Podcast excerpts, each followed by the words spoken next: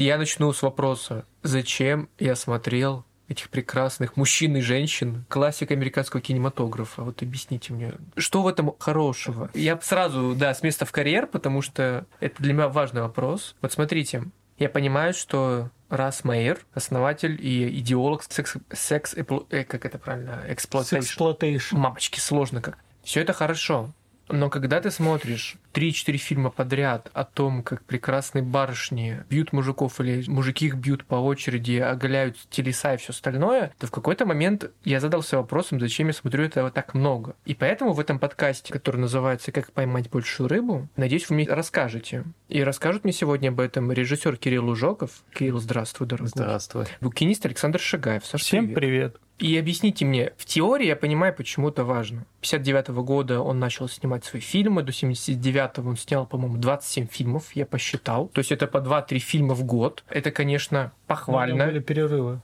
Были перерывы? Да, но... там по несколько лет могли быть перерывы. Ну, я рад за него. Просто я понимаю, что при таком обилии фильмов, конечно, сложно придумать что-то кардинально новое. И понятно, что он выбрал свою стезю и бил в одну точку. И получалось местами очень здорово, потому что «Убей киска, убей» прям классный фильм, действительно. Но вот глобально, если говорить, то такое ощущение, повторюсь, что ты смотришь примерно одно и то же. Я Кит смотрел.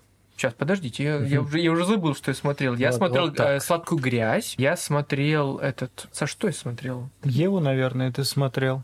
Да, Еву я посмотрел, Ева и Мастер на все руки. Ну, кстати, это, кстати, вот очень классно, мы вчера с тобой это обсуждали, что Ева Мастер на все руки, это как будто ты смотришь Бенни Хилла в перемотке, и там абсолютно сюр какой-то происходит, а развязка вообще шикарная просто. Вот Еву я бы, кстати, рекомендовал посмотреть почти всем, но почему-то мне вообще не зашла, но я не досмотрел ее, кстати, вот как раз про барышни этих куклы. Ну, там надо досматривать, да? на самом деле. За ну, долины кукол. Да-да-да. Понимаете, я ее смотрю, и я уже немножко устала от этих всех барышень, барышень, которые с мужиками целуются, обнимаются и так далее. Понимаете, да, почему? То есть мне это прям Нет, разочаровало. Ты не смотрел, поэтому... Ну ладно, хорошо, я досмотрю считается. и скажу, хорошо, я досмотрю, и, возможно, после записи я лично Ты еще обсудим. не видел «Супер женщины»? О чем с тобой можно вообще говорить? Не видел концовку этого фильма. А-а-а. Ну, мы до него дойдем. Я думаю, надо вообще объяснить, кто такой Росмайер, да. почему он все это снимал, почему мы все это смотрели. Как он, собственно, до той же долины кукол дошел.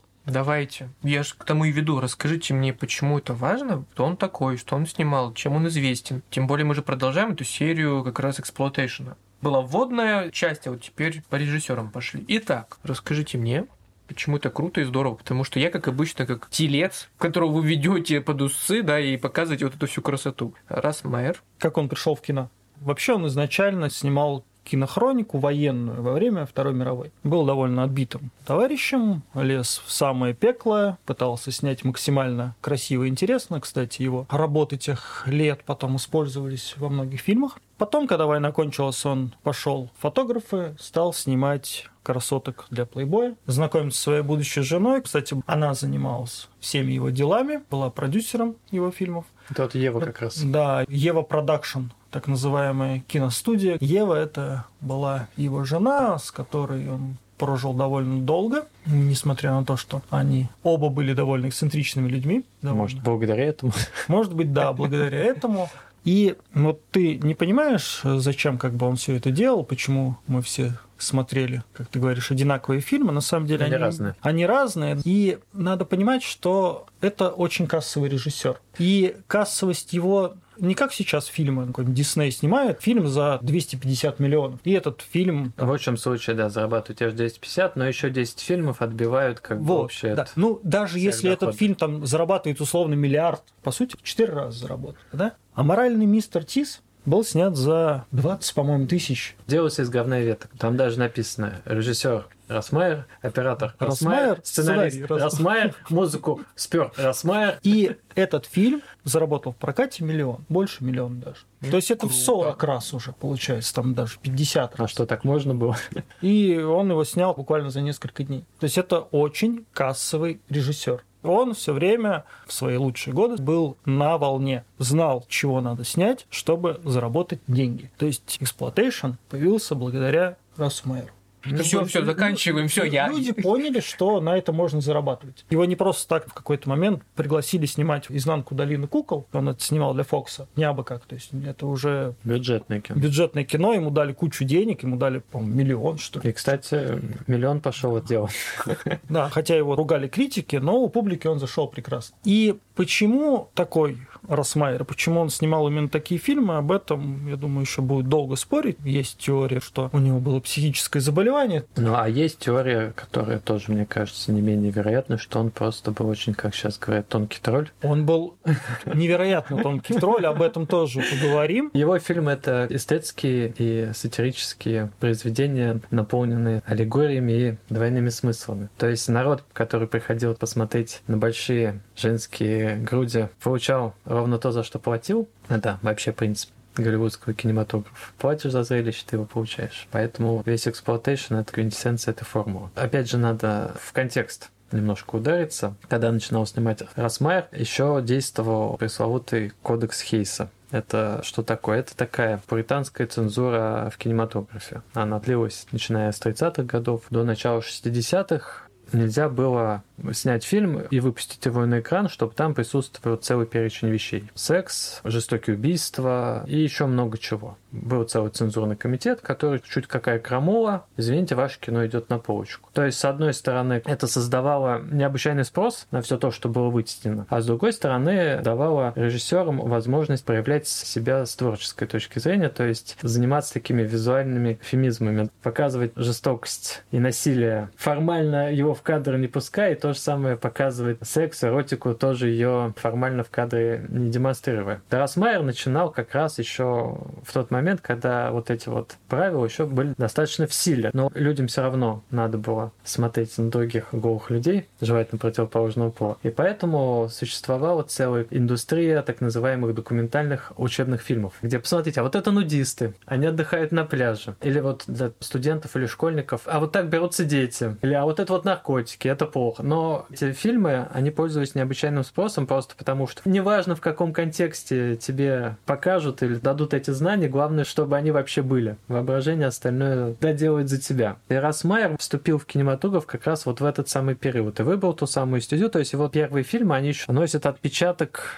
документального стиля, вот этой закадровой поучительной истории, и еще находится на грани откровенности. Нагота еще не настолько подчеркнута, а взаимодействие между персонажами, они не являются формально любовными отношениями. Это всегда некая игра, причем юмористическая игра. Он снимает «Аморального мистера Тиса». Это его первая полнометражная картина. Зарабатывает на этом огромное количество денег. Этот фильм действительно выдержан вот в таком ключе, как говорит Кирилл. Нам показывают обычного камевояжера, который под голос рассказчика ходит по городу, развозит вещи и параллельно при этом видит голых женщин. У него такая суперспособность есть. Нам как бы напрямую не говорят, что это хорошо, и не говорят, что это плохо, но определенное суждение в словах рассказчика есть. Кстати, когда Росмайер через некоторое время начнет снимать серьезные фильмы, там тоже будут появляться определенные персонажи, которые могут сыпать цитатами из Библии, к примеру. Это для него совершенно нормальная практика. Ну вот я же показал, что то, что вы видели на экране, это нехорошо. Мы Нет, осуждаем. Мы осуждаем, да. Это все неправильно, но полтора часа То женских грудей вы посмотрели. И на волне успеха аморального мистера Тиса он продолжает снимать с еще большим градусом абсурда. Несколько комедий, а, одна из которых «Ева и мастер на все руки», а Вторая – это «Дикие девочки с голого запада». Ты должен спускать это гнусаво, знаешь. Кстати, что прекрасно, да. вот все эти фильмы, они доступны с русским дубляжом как раз Логично. с одним из этих гнусавых а, голосов.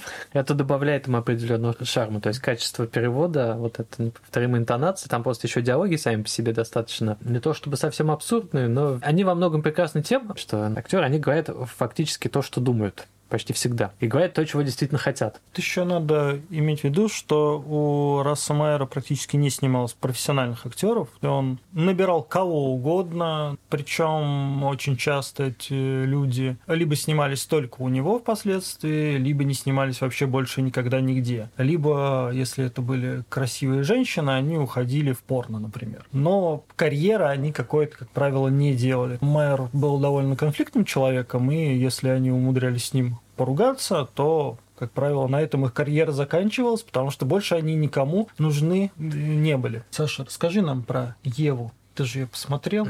Да, в какой-то веке я что-то посмотрел, да. Ты его хвалил. Ева хороший фильм, да. А чем же она хороша? Чем же это Ева хороша? А мне вопрос пока не забыл. А Ева это его жена или это Да, это та самая. Это самая Ева, которая прекрасна. Местами это очень похоже действительно на какого-нибудь Бенни потому что ты понимаешь всю абсурдность происходящего, но при этом главный герой, за которым Ева наблюдает весь свой фильм, этот маленький человек, который попадает в какие-то странные абсурдные ситуации, конечно, при этом почти не отлепляя взгляда от женских фигур, все это выглядит как-то наивно, по-доброму, мило, а заканчивается вообще очень странно. Специально не буду спойлерить и говорить, чем там заканчивается. Там твист, да, сюжет. Да, то есть там вообще абсолютно неожиданный какой-то сюжет, причем он короткий, он то что час с небольшим же. Да, у него практически все фильмы короткие. Вот, да, я потом... Нет, не все, да, как бы это вот, а вот, ну, вот ранние короткие, а ранние потом, короткие. потом он разошелся. Ну, у него на самом деле только два длинных фильма. Это как раз таки «Изнанка долины кукол» вот. и «Супер Мегеры».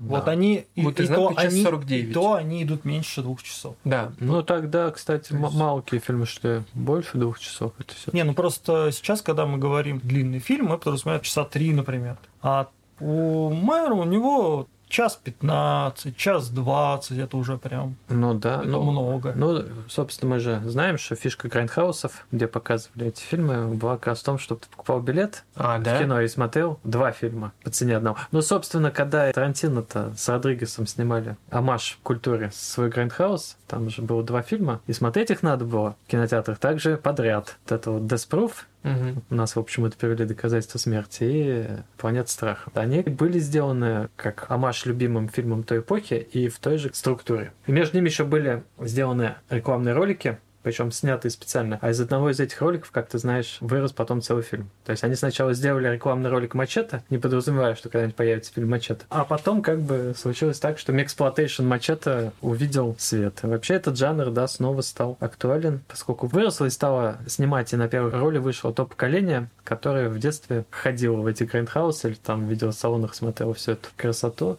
была сформирована ею. А, ну и мы сейчас все говорили больше про то, что Росмайер режиссер сумасбродный, коммерчески успешный, узкожанровый, своеобразный, но надо все-таки справедливости ради сказать, что снимает он чертяк хорошо. Почерк у него визуально очень крутой. Женщин он своих так показывает. Вот ты говоришь, зачем на них смотреть? А просто смотреть, чтобы любоваться. Потому что раз Майер ими явно любуется и передает эту свою эмоцию зрителю. В том и секрет успеха. Чтоб понимал, Майером восхищался Хичкок. Да ладно, слушайте, вы так говорите, как будто я прямо против Майера. Нет. Ну, тут что-то помелькнуло. Ну, а как мне нужно было вас э, сказать, ой, как он молодец, да вот весь подкаст и закончился. Я понял, ты провокатор, что Мастер, да. Ну да. Конфликта. Нет, да нет, э, просто... Ну, вот, кстати, ты про Тарантино сказала, а потом вернемся к Хичкоку. И когда смотрел какой-то из его фильмов, я их немного посмотрел, но в какой-то момент я, знаешь, как будто увидел что-то тарантиновское. Это прям так интересно. Но это не как будто... Да, да, это я, я понимаю, да-да-да, то, что я понимаю, что Тарантино вдохновлялся им, и что-то оттуда точно взял. Это очень четко видно. Ну, то есть это не видно явно, но это... Но в фильме, например, «Быстрее кошечка», да, «Убей-убей», там, ну, мне да. кажется, даже явно. И, конечно, я уверен, что Майер, он не любитель. Но это видно, потому что, несмотря на то, что он показывает условно тех и тех же женщин, у них же все-таки есть кочующие актеры, причем, ну, в некоторых фильмах они есть, да. и женщины, и мужчины, но видно, что он делал это хорошо и добротно, и качественно. Несмотря на то, что, повторюсь, он снимал по 2-3 фильма в год. Это вообще поражает. Как тут не выдохнуться, во-первых, а во-вторых, снимать кассово успешное кино. Кроме того, что ты знаешь, что понравится публике, все таки даже фанатам условного Марвел, мне кажется, в какой-то момент все это надоело. Фасбиндер сейчас где-то смеется. А, да, кстати. Тобой. О, хорошо, ладно, ладно. Ну, Фасбиндер все таки отдельная история, и там вообще по-другому немножко было. Тут еще надо сказать, что он действительно умудрялся как-то следить за тенденциями, то есть э, после того, как он поснимал веселый веселые комедии сатирические с голыми женщинами, он перешел на серьезные фильмы. Причем, если он был одним из первых, если не первый вообще, кто в сатиру добавил голых женщин, то он точно был первым, кто добавил голых женщин в Америке в серьезные фильмы. Лорна, Сладкая грязь – это драматические фильмы, в которых э, есть обнаженка. И на тот момент это был взрыв. Люди, критики это очень оценили, это было неожиданно. В каком-то моменту, да, визитной карточкой Расса Майера стало как раз умение в одном фильме переходить буквально из жанра в жанр умение держать руку на пульсе времени привело к тому, что Майер переходит от нуарных фильмов к байксплотейшену. Он был не первым человеком, который начал снимать фильмы про байкеров, но, тем не менее, свой кусок урвал. Снял очень успешный фильм «Мотопсихоз» про банду байкеров, ну, такую условную банду, там три байкера было всего, которые насилуют жену одного из героев и убивают мужа у героини. И эти двое, скооперировавшись, решают этих байкеров сдать полиции или убить, или еще что-нибудь с ними сделать. Но этот фильм примечателен минимум сценой отсасывания. Не подумайте. Нет, подумайте. Яда, яда из ноги главного героя отсасывает яд прекрасная героиня. Потом э, главный байкер сходит с ума, убивает своих друзей. Чтобы вы понимали, главный злодей-байкер, он сходит с ума, потому что во Вьетнаме воевал. То есть в коротком фильме, фильм идет час 10, час 15, Майер умудряется напихать столько всего. То есть было очень сложно, чтобы не понравиться ему, потому что там есть все, все что угодно. Все самое вся актуальное маковка, вся маковка, да, да. На, на момент выхода. И после этого, вдохновленный успехом, он кстати, Ева, его жена, его отговаривала, потому что все-таки вот эти вот фильмы, которые были сняты ЧБ, более серьезные, они больше нравились критикам, публика на них ходила, но денег они приносили меньше. Но Майер считал, что он творец, и он снимает, наверное, свой самый известный фильм «Быстрее киска, убей, убей». Кирилл, твой выход. В этом фильме он пошел еще дальше. Если до этого главными бяками и пуговыми были байкеры, мужчины на мотоциклах, тогда как раз при помощи средств массовой информации вот этой вот народной молвы как раз был раздут культ страшных аутлоу, байкеров, людей вне закона, которые едят младенцев, насилуют, убивают, снимают живьем скальпы с добропорядочных американцев. Раз Майер уже в своем втором байксплотейшене делает революцию в жанре. Он отринул волосатых, страшных, агрессивных, мускулинных байкеров и вместо них снял женщин на машинах. Таких же брутальных, опасных, феминных, которые, в общем-то, занимаются тем, что убивают мужчин, разбойничают, дружат с скоростью, колесят по пустыне, пока не встречают ровню себе семейку роднеков с явными проблемами ментальными, сексуальными. Приезжают в гости, короче, к техасской резне бензопилой, иными словами. И тут соединяются все жанры эксплуатейшенов. Здесь тебя и чуть-чуть слэшера, немножко секс-эксплуатейшена, быстрые гонки, немножко серьезных философских тем. Ну, кстати, что прикольно, всех победил чувак, который прочитал твои книжки. Единственный Да, кстати, мне это... я даже хотел заскринить это, или будет отрывок, что а, он типа безнадежно там книжки читает. Как будто Потратил, все, да, 50 долларов на две книжки. все нормальные в нашей семье, но этот дурак зачем-то потратил деньги на книжки. Вот видишь, просвещение побеждает. Да, так что, в общем-то, после этого критики не могли кинуть камень в Расса Майера, но все равно кинули. На самом деле этот фильм был провальный в плане сборов, и, кстати, вот мы практически ничего не сказали по поводу того, что во всех фильмах Расса Майера такая фишка, как сильные женщины. Даже в самых первых фильмах мужчины всегда показаны слабовольными, пассивными, слабыми по большей части. И женщины во всех его фильмах какая-то такая движущая сила. Опять же, есть несколько теорий на этот счет, почему так. Он практически не знал своего отца, его воспитывала мать, сильная женщина. Собственно, почему он не стал снимать порнографию, когда стало можно? Потому что он сказал, что мама это не одобрит. И, возможно, именно поэтому его героини всегда такие. А самым крутым мужиком в фильмах Рассамайера был сам Рассмайер, который все это снимал. А все остальные Ну, извините. В общем, да, в каком-то смысле, несмотря на всю вот эту объективацию молочных желез, фильмы Раса Майера во многом являются такими фемсплотейшенами, протофеминистскими фильмами. На ту пору ничего подобного в других-то как раз фильмах, что серьезных, вот я сейчас пальчиками кавычки показываю, что более низкого жанра не встречалось. То есть в каком-то смысле сильные женские персонажи во многом должны все в кино благодарить дедушку Майера за то, что он, это- следуя своему авторскому видео или там своим странностям, как говорит Саша, ввел моду. Но Он эволюционировал вообще. Вы начали, по-моему, об этом говорить, о том, что вот на старте он был вот таким, затем что-то все-таки изменилось в его фильмах. Кроме того, что у него везде были сильные женщины, а кроме этого что-то, возможно, преобразовывалось, какой-то авторский метод, операторская работа, все что угодно. Вот ты, кстати, сказал, что снимает он круто, вот красиво, здорово, да, планы хорошие. А может об этом что-то подробнее сказать или нет? Или там у него нет такого, что ты смотришь фильм, понимаешь, о, туда снял Рас Майер.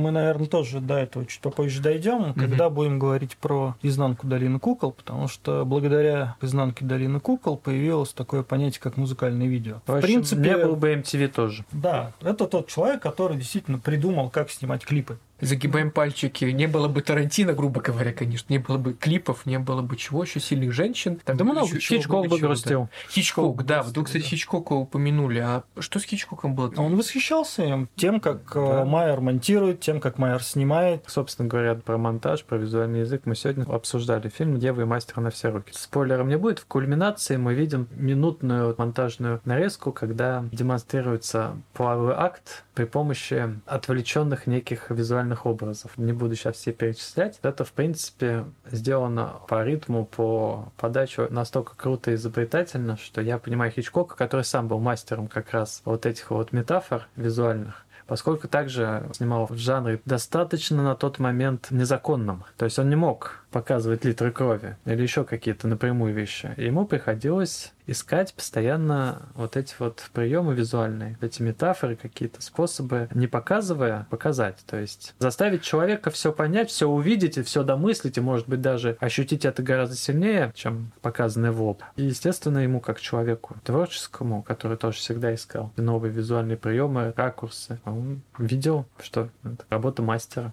Насчет монтажа еще, если посмотреть фильм «Дикие девочки с голого запада», Саша каждый раз, когда звучит это название, довольно улыбается. Меня почему-то смешит само название, потому что ну, оно отдает, знаешь, таким нафталиновым каким-то вот. То есть более стереотипного названия я с трудом могу представить. Э, Там и суть в том, что это пародия на вестерн. То есть это фильм, в котором появились такие вещи, которые потом эксплуатировались режиссерами, как Джерри Цукер, вот эти вот все ребята, которых мы прекрасно знаем по фильму с Лесли Нильсоном. Например, знаменитые сцены, которые потом кочевали из фильма в фильм, где во время перестрелки нам показывают одного стреляющего персонажа, другого стреляющего персонажа, а потом оказывается, что они сидят в метре друг от друга и попасть друг друга не могут. Вот. Это взято из фильма раса Майера. Короче, половина того, что вы знаете, любите в американском кино, взята из фильма того или иного Да. Раса Майера. Будьте готовы к этому откровению, живите теперь с ним. Перед тем, как мы поговорим про самый денежный его фильм, самый скандальный «Изнанка долины кукол», мы поговорим про Мигеру.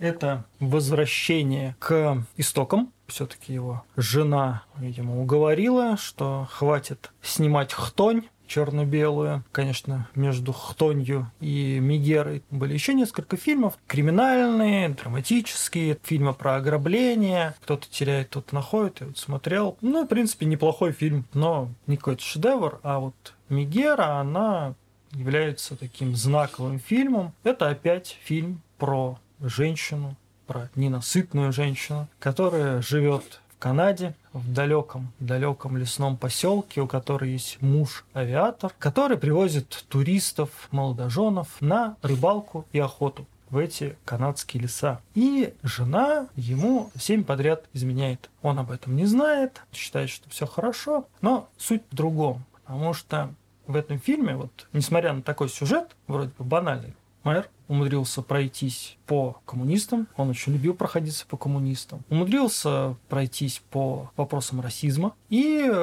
впервые в прокатном кино показал сцену лесбийской любви. впервые люди посмотрели на лесбийскую любовь на большом экране. Подожди, какой год? 68 68. 68 Ну, ну, может быть, да. Не буду спорить. Понятно, что в порнографии все это было, но официально никто не не-не-не. показывал. Очень примечательное кино, очень интересное, очень динамичное. Майер в тот момент осознал свою проблему в том, что он вместо того, чтобы ускорять свои фильмы, он их начал замедлять. Это нравилось критикам, но не нравилось публике. И он начинает опять максимально ускорять свои фильмы. Это уже видно в Мегере. И следующим этапом будет «Изнанка долины кукол», где ошеломительно быстрый монтаж, все невероятно быстро развивается, хотя фильм идет почти два часа. На него было выдано огромное количество денег, то есть он этот фильм Ну, по нему снимал для да. Fox. Ну, чтобы вы понимали, есть книга Жаклин Сьюзен, она называется «Долина кукол». История про то, как люди пытаются найти себя в Голливуде. Эта книга экранизирована, довольно успешной экранизацию не было. И кинокомпания Fox хотела заработать денежки и выпустить продолжение. Жаклин Сьюзан, хоть и написала им сценарий, он им не подходил, потому что он был очень слабый. И они, недолго думая, нанимают Расса Майера, говорят, дружище, мы тебе даем кучу денег, сделай так, чтобы это вроде как продолжение Долины кукол, но при этом, чтобы нас не засудили. Он кооперирует со своим давнишним поклонником Роджером Эвертом, это известный критик, и тот пишет огромный, мощный сценарий для этого фильма, который они потом вместе перерабатывают и снимают свой шедевр. Чтобы вы понимали, если вы начнете этот фильм смотреть, Возможно, вы решите, что вы смотрите какую-то хрень. Это объясняется очень легко, потому что идеей Майера было снять совершенно безумное кино. Но он об этом никому не сказал. Об этом знал только Роджер Эверт. Все остальные актеры думали, что они снимаются в серьезном фильме, произносят серьезные реплики, делают все это с серьезным лицом, что они снимаются в драматической картине. Этим и объясняется то, что сейчас 20 вы будете думать, что смотрите какую-то очень странную картину. А потом начинается, я не знаю даже с чем сравнить, наверное, с Терри Гиллиамом. То есть, если поначалу, да, просто очень странный, потом там начинается постмодернизм во все поля. Это шедевральный фильм, э, и такое мог снять только Майер, больше никто. Потому что так всех обмануть, там огромное количество актеров. Им выделили действительно огромные деньги. Они все практически потратили на фильм. Он набрал актеров, которых, ну, никто не знает. Там никаких звезд нету. Он платил им копейки. Себе тоже он заплатил копейки за этот фильм. Он понимал, что больше ему никогда никакая большая студия такой свободы и столько денег не даст. И он отрывался на полную. Фильм разнесли в пух и прах критики. Но он был счастлив. Он вообще, в принципе, любил, когда его ругают. Потому что чем больше его ругали критики, Тем больше денежек его, тем текло больше, тем больше его смотрели, тем больше он получал денег. И, как мне кажется, это его вершина. Тот случай, когда он выложился на все сто и снял фильм, который, наверное, даже от него не ожидали. Вот мне так кажется. Это нечто. Никто уже особо не помнит э, оригинальный фильм, то есть вот эту вот «Долину кукол». А вот этот фильм, он будет жить в веках. Ну, серьезно. Если вы его включите и посмотрите, вы поймете, откуда вообще Вообще все. Вообще все, да. Откуда такой монтаж в других фильмах берется? Откуда музыкальные клипы взялись? Это фильм про музыкальную группу, и там очень много поют. Собственно, почему там хронометраж такой огромный? Потому что каждые 10 минут они исполняют какую-нибудь песню. Сюжет там да какая разница, какой там сюжет? Это Расмайер. У него сюжет это не главное. Но это настолько великолепно сделано. Саш, стыдно стало, что не смотрел, признавайся, вот сейчас. Да ладно, я и так сижу все это время и ловлю себя на мысли, что... Я пропустил что-то важное. Нет, да? дело даже не в этом. Дело в том, что я в самом начале подписал себе смертный приговор, но вместе с этим, конечно же, повторюсь, это была очередная провокация для того, чтобы вы мне рассказали, что в этом такого. Потому что, как мне кажется, человек, который, например, включит, ну вот не изнанку долины кукол, а включит, ну что можно включить у Майера, чтобы было более-менее Стереотипно, что ли? Есть такой какой-нибудь фильм? Ну, совсем жанровых. э, Да. таких- Или просто У жанр. него, ну, у Нет, него, у него все фильмы авторские. Но у него есть несколько этапов. Ранние они в рамочках приличия, но про это Мгм. вынуждено было. И то для своего времени они очень смелые, они новаторские. Поздние, наверное, уже менее интересно. Да и позднего Майера его не так много. Он после Мгм. 77-го, по-моему, особо и не снимал. Да. А То есть какие несколько этапов ты начал се- говорить? 79-го. Сначала вот эти вот фильмы комедийно-полуобразовательные, потом серьезная его эпоха. Ну, довольно много фильмов он снял, где он показывал криминал, драму, триллер. Прошелся по всем серьезным жанрам. И потом, когда он э, начинает снимать уже полный сюр, это как раз-таки начинается с «Долины кукол», совершенно что-то абсурдное, то есть ему нельзя предъявить, что он снимал абсурд. То есть это как взять Ионеско и сказать, почему ты такие книги писал. И здесь то же самое. Это явление. Можно до посинения спорить, почему он такой, почему он это снимал. Действительно, у него там с головой что-то было не в порядке, или он просто так... Или просто он, гений, он да. просто гений, он просто так видел. Это то же самое, как рассуждать, почему, Ну, собственно, почему Линч такой. Да, Да? да, с Рассом Майером мир делится как раз, да, на две категории. Его, собственно, ценители и людей, которые вот вопрошают, зачем, зачем я это смотрел? пару слов про то, что было после «Долины кукол». Майер решает, что он хочет продолжать быть в тренде, и на тот момент снималось довольно много Black и он решает снять свой собственный. Получилось не очень удачно, скажем честно. Black Он- Exploitation — это фильм для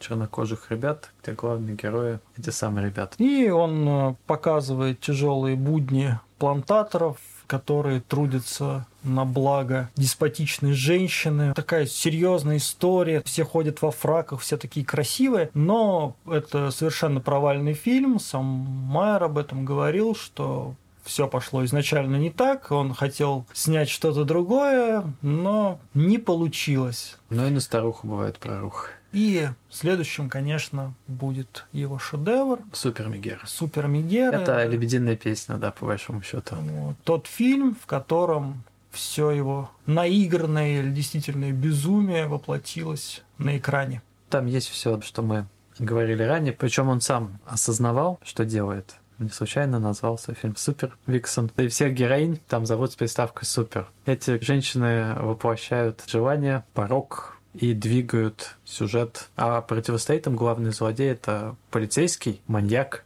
импотент. Все как Саш, ты понял?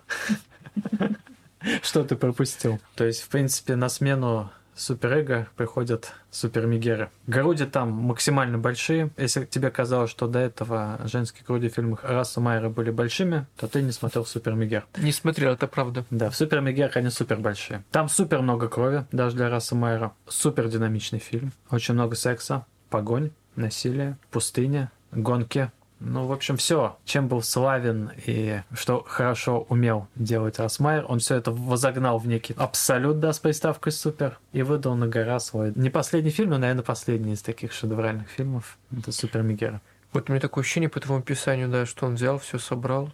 По списку прошелся так, значит, э, женщины есть, там большие груди есть, максимально большие, секс насилие есть, есть, есть, есть, по галочкам. Фильм а вдох- чем хорошо? Нет, фильм вдохновенный, это не холодный расчет. Мгм. То, то есть это, Холодный это расчёт, сейчас, да. может быть, прозвучало так, но если бы ты его смотрел, ты понимал, что это Откуда у Дэвида Линча ноги растут? в том числе Вот это прям неожиданно было. Ладно. То есть до такого, да? То есть Да. Хичкок, До такого, Линч, да. Тарантино. Слушай, ну изнанка долины кукол, в общем, Малхолланда драйва не было бы, например, без изнанки долины кукол. Ну, я говорю, и Терри Гиллиама, например, не было. Да, то есть С его страхом и ненавистью в Лас-Вегасе. Или «Страны приливов», например.